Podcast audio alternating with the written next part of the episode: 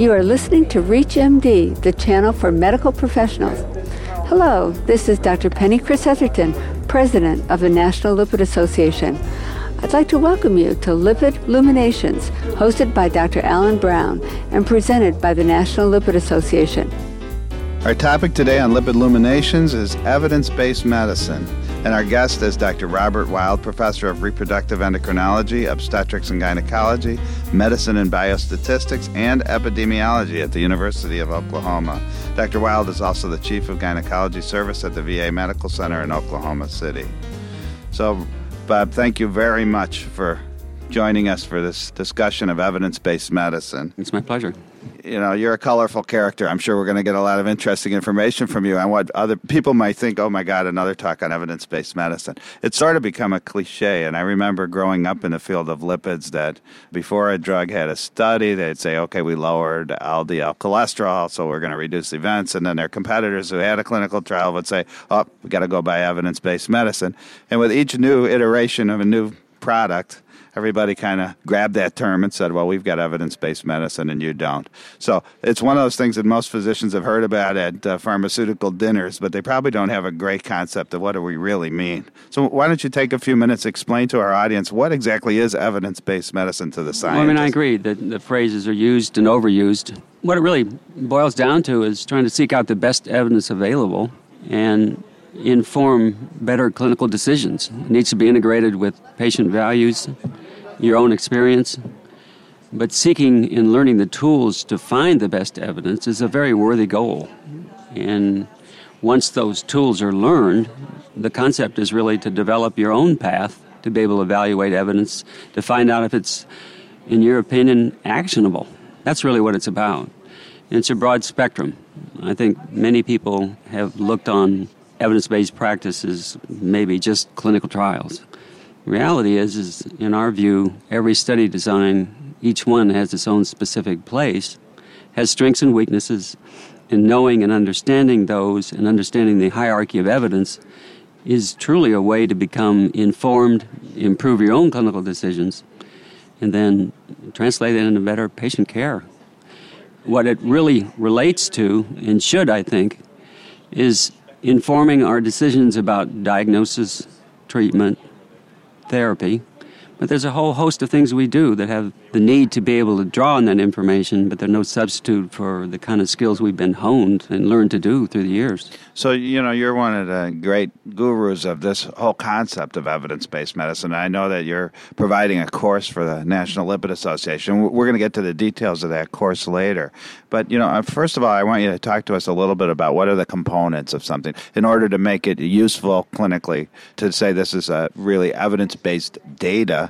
And then after you tell us a little bit about what the components are, can you give us your insights on whether you think guideline development actually uses this information appropriately and where we could either be better or are, are we doing very well in terms of clinical guidelines? Well, components. There's all kinds of components. We're limited in terms of the time we have, but I think it's important to understand there's a hierarchy of evidence. In our view, the bottom of the list is expert opinion. And if you go up that hierarchy, a case report, you know, people have to sit down and really publish it and go through the details. That can be very insightful. We all know there's some important clinical examples. You know, we knew about observing what happened, and that led to our understanding for one or two patients and then a series of HIV. We tracked it all down that way. That's a good thing. The problem is, is observational studies can do more than that. And when we think about observational studies, a good thing to think about is where's the control group? Sort of like Groucho Marx said, compared to what? that was a, a line he used to use. So analytic studies then mean there's a control group. And if we begin to understand the hierarchy of those studies, I think that's useful when we assess them because all information is incomplete. All information is going to change over time, but that doesn't excuse our need to try to find the best evidence that we can marshal for a given clinical choice. So, again, analytic studies mean a control group, and there's a hierarchy of those. If we think about cross sectional studies as a snapshot in time, they're really good for burden of disease and they're good for setting up ideas and thoughts, but they don't help us with causality. Up the ladder, a case control study, what we do is we sample on the outcome and then look for the risk factor. and there's strengths and weaknesses. The best design for a rare disorder is a case control. And some of the only things we can answer are through that kind of a study. Doesn't diminish it, just realize its strengths and weaknesses. Above that, in the analytic group, meaning the control group, are cohort studies. And gosh, if we could predict the future, we have some power. Well, we can't. But if we can take on understanding risk factors, looking for the outcome later, that's more powerful than trying to look back and try to remember 20, 30 years ago what the heck happened.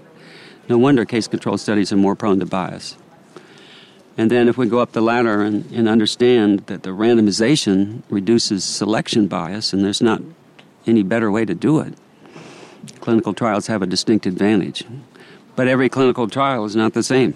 Statisticians, epidemiologists like big numbers. Well, why? Because it's usually related to less chance of bias.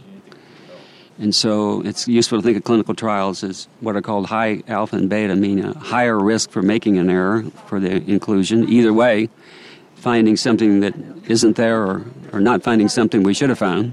Or there are low alpha and beta or low chance of that. And those are usually higher numbers. And because it takes money, time, and effort to do them, and the energies are put into, we pay good attention to large number studies that are done really well. On the other hand, there's some downfalls for clinical trials. Oftentimes, inclusion and exclusion criteria make them not very generalizable. They actually are specific, most specific for the group of patients that are being seen and studied. And we all know that most patients we see may not fit into those categories. And because there are a number of studies out there, there is some advisability to combine studies together. And so there is power in understanding that. So a meta analysis of well done studies does go farther if it's done well and if the rules are followed. Unfortunately, there's a lot that's described as meta analysis garbage in, garbage out. But if you follow the rules, and now we have international guidelines to help us understand reporting with great checklists, and if we can understand that tool, we can improve our ability to find out if the information that's thrown in front of us is actionable. So that's the goal. Are you saying that there are international guidelines on how to appropriately do a randomized prospective trial? Is well, we have a lot, lot of advancements compared to years ago. Uh-huh. Uh, one is is most clinical trials need to be registered.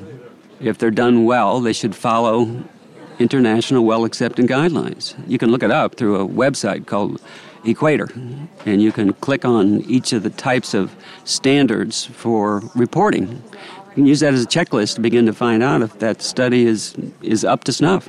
So, yeah, we're advancing our ways to begin to find out how transparent the reporting really is.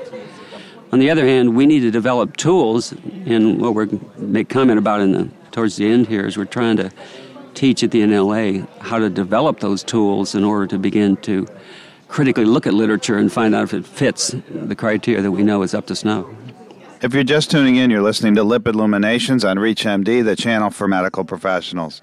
I'm your host, Dr. Alan Brown, and joining me to discuss evidence based medicine and how to interpret it is Dr. Robert Wild, professor of reproductive endocrinology, obstetrics and gynecology, medicine and biostatistics, and epidemiology at the University of Oklahoma.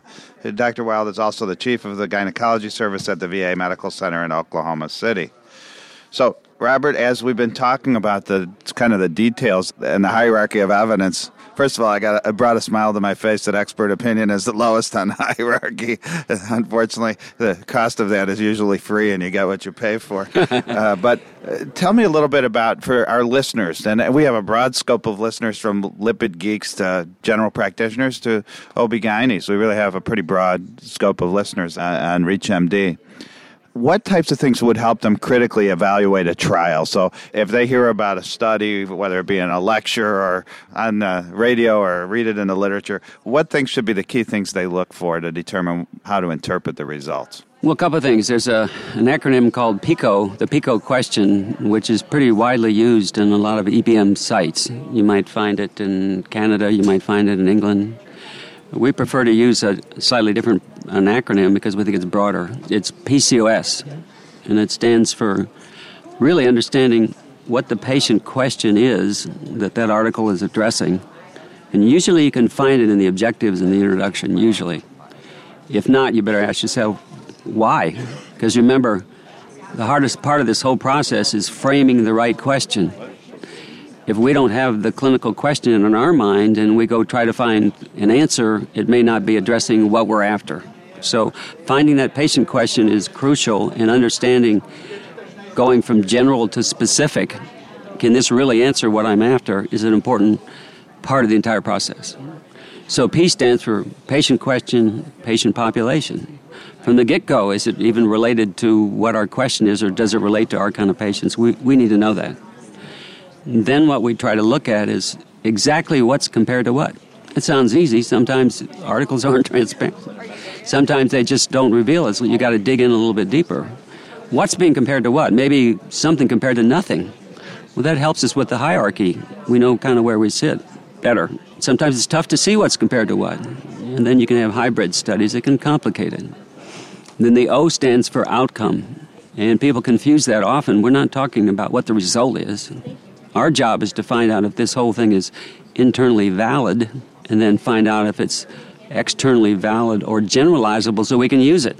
That's what we're after. But thinking about the outcome, we're interested in is it the right outcome? Is it a valid outcome? Are there better outcomes? Exactly what outcome do they use to compare? That's important. So we can look through literature quickly, but we can look at the elements quickly and learn kind of quickly if we're talking about an internally valid approach to try to answer a problem. And S stands for study design. So knowing that hierarchy and sorting out the study design helps us integrate our clinical decisions depending on what the given problem is. So we practice actually in the course how to critique and try to go through some of the tools, and it requires some terminology. But the good news is there's some great websites available to pick up the tools. I think what we try to offer is a chance to practice that, and we explain to people that they're on a journey. If you're new to it, that's fine. If you're in the middle of it, you're accomplishing it, there's always an ability to learn because we're living in an age when not can we answer that it may be that it's too much information our question is is what information is actionable that we can rely on that's really going to improve our ability to take care of people and make clinical choices so tell us a little bit in the few minutes we have remaining about the course uh, that you're providing through the National Lipid Association. How would one enroll? Do you have to be a member of the NLA? And are the courses going to be presented at NLA meetings, or what's the format? Yeah, it's been a lot of fun. We've had an opportunity to put it on in Austin, and then we've done it here in, in New York City. And don't have to be an NLA member. A lot of people find it helpful prior to the meeting because it helps them understand terminologies and integrate some of the findings better and what we really focus on is why we think evidence based practice is the way to go. Try to illustrate what it is and what it isn't. Talk about some of the things we addressed here, and importantly, go through kind of the language of the most important concepts. And then we organize that around a given case scenario, and we ask participants to read the article that we provided with the goal of trying to understand is this article valid? Is it usable? Is it specific enough to help us solve a problem? Then we go back to try to integrate how, after we've critiqued it, whether it's actionable and how we would integrate that with actually taking care of that clinical problem. Another big feature that we've been excited about is we have our reference librarian work with us, and going live, we try to teach how to access information and update people for different needs about all the wonderful resources that are out there. It's amazing what's out there that actually is at our fingertips in our internet age, and we feel like many of them are underutilized, and we should be using them to our advantage. We know that that common information is used by all kinds of our patients, our lawyer friends, but if we can sort through that and learn how to sort and sift what's better and quickly use it in a practical way, we've really made better clinical choices. So that's kind of the, the concept. I'd like to thank my guest, Dr. Robert Wild, Professor of Reproductive Endocrinology, Obstetrics and Gynecology, Medicine and Biostatistics, and Epidemiology at the University of Oklahoma. Dr. Wild's also the Chief of Gynecology Service at the VA Medical Center in Oklahoma City.